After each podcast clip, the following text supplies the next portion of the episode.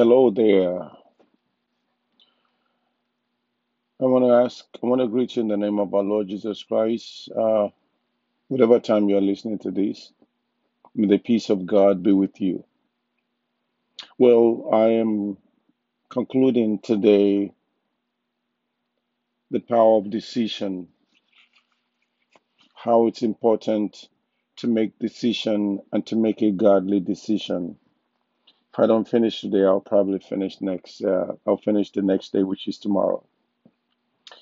But I want you to understand one thing here that when I asked you the last time to turn to God for um, guidance in your decision,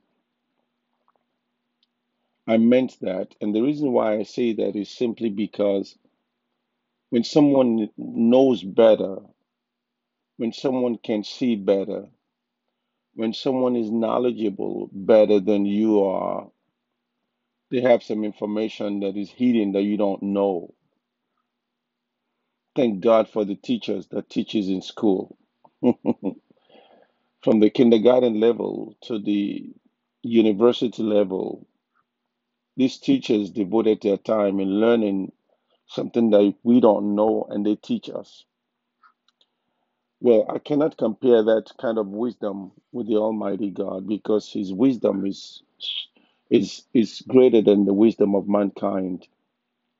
That's why what I'm about to share with you today is something that I want you to have at the back of your mind and never lose it.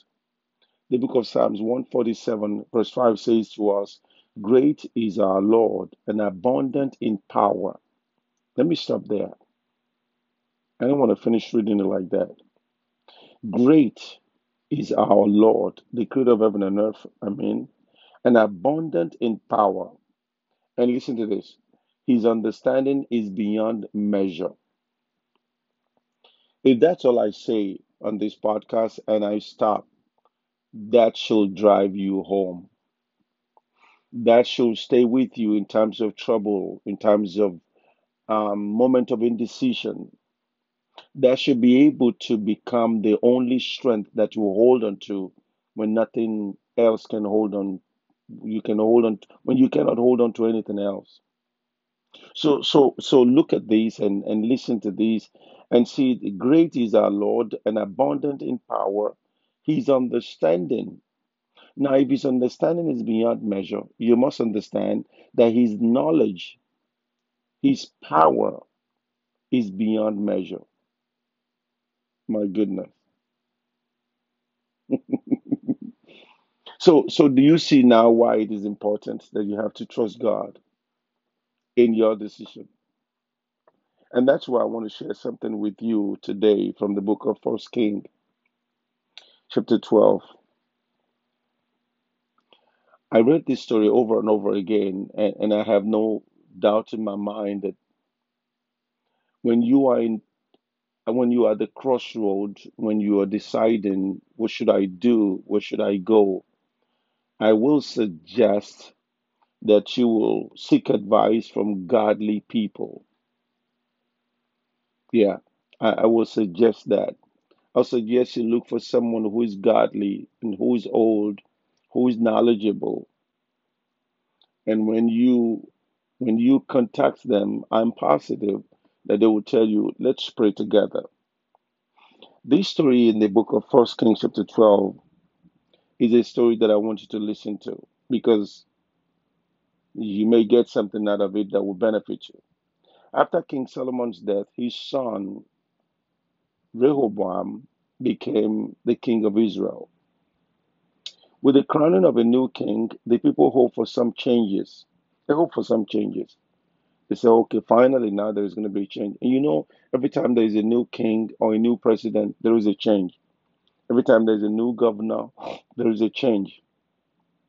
There's a change in the new government. There is a change in everything because everybody wants to come in with their own style. so people are hoping here that there will be some change. In fact, they were worn down by Solomon heavy tax burden and harsh labor when Solomon was alive. He laid a very heavy burden on them and taxes that they that won them out. So they wanted some relief.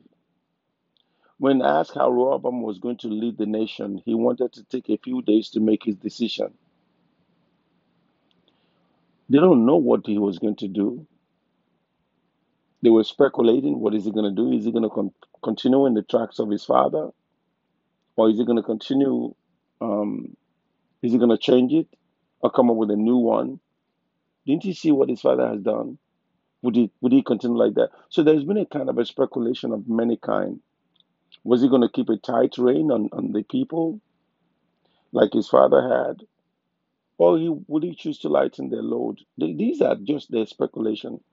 Initially, he spoke with the wise elders of the community who said it would be beneficial for him to ease some of the restriction and give the people a break. That was what the elders of the of the nation told him. They told him and said, "Listen, uh, we as elders we've seen so many things here, but we think one of the things that is important here is that you lighten the burden of these people and relieve them of that." And and however, however, Rehoboam then consulted the young men of his age who suggested making restriction even more intense for the people. These young men proposed higher taxes and harsher working conditions. And they said if his dad was a tough king, they, they thought he should be even tougher than his father. So Rehoboam now went home and sleep over this decision. But you see, what he did was he ignored the decision of the elders. Having to notice that when a mother advises a child on what a child should do or what a child shouldn't do, you know, sometimes most of them go their own way. They don't follow what the father and mother tell them. And after they get burnt, they want to run back home. That's that's amazing. Every children do that. You will tell them to do something, you will take it upon yourself and and say, you know what, I've been there, I've done that.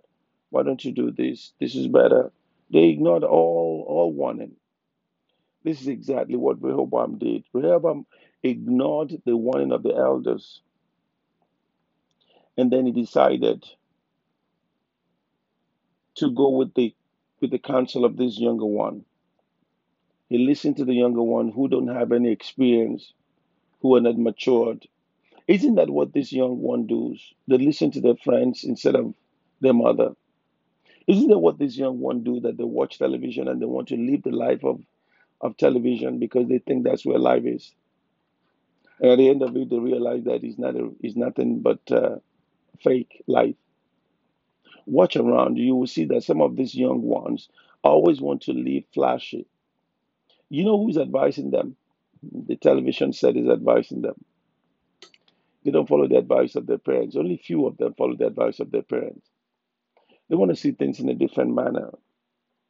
And so they go about, and that's exactly, that was exactly what Rehoboam did.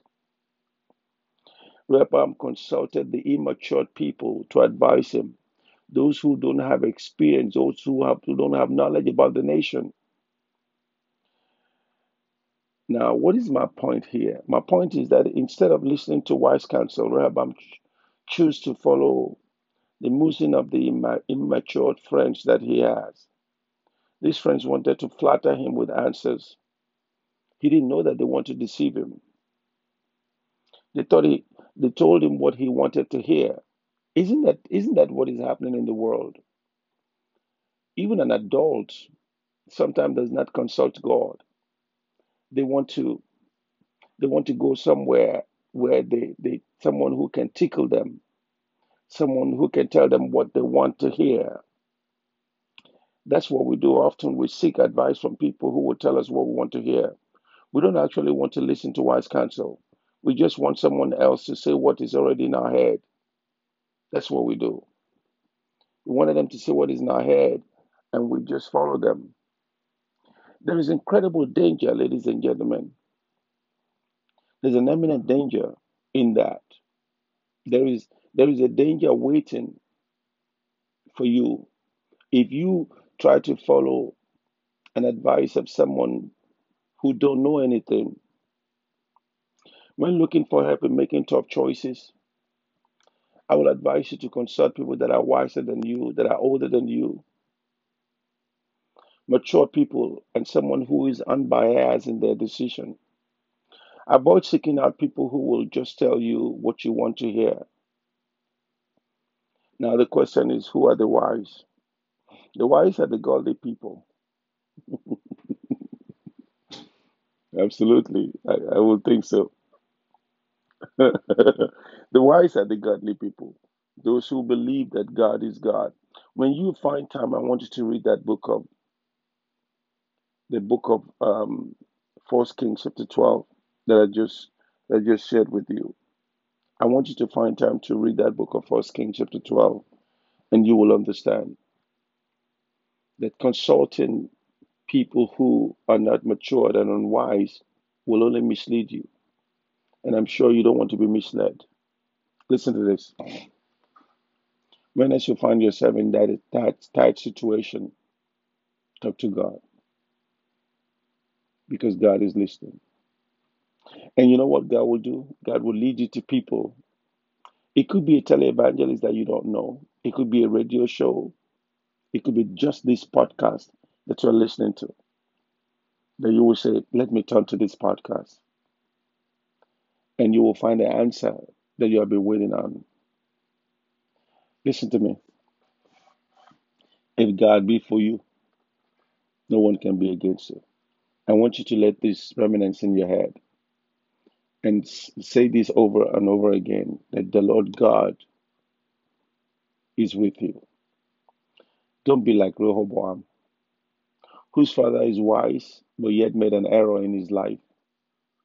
And he continued in that error. Do you realize that just because one father is wise doesn't mean you will have a son that is wise? Jesus had 12 disciples, 12 disciples.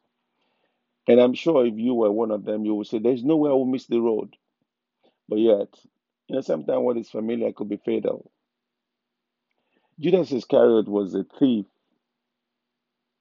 Peter was a very arrogant individual. Thomas was a man that had a very huge doubt in his mind. And the rest of them like that. Why do you think Christ chose them? Because they, each of them represent some of us and all of us. They remind us of who we are and who we can be. That's why I love the calling of Jesus Christ. He didn't call you for who you are, He called you for what you ought to be. And that's why this podcast is important to you as you listen to it. May God bless you. May God keep you. May God give you wisdom to make good choices. In the name of our Lord Jesus Christ, our Father, Lord, I pray. Amen and amen.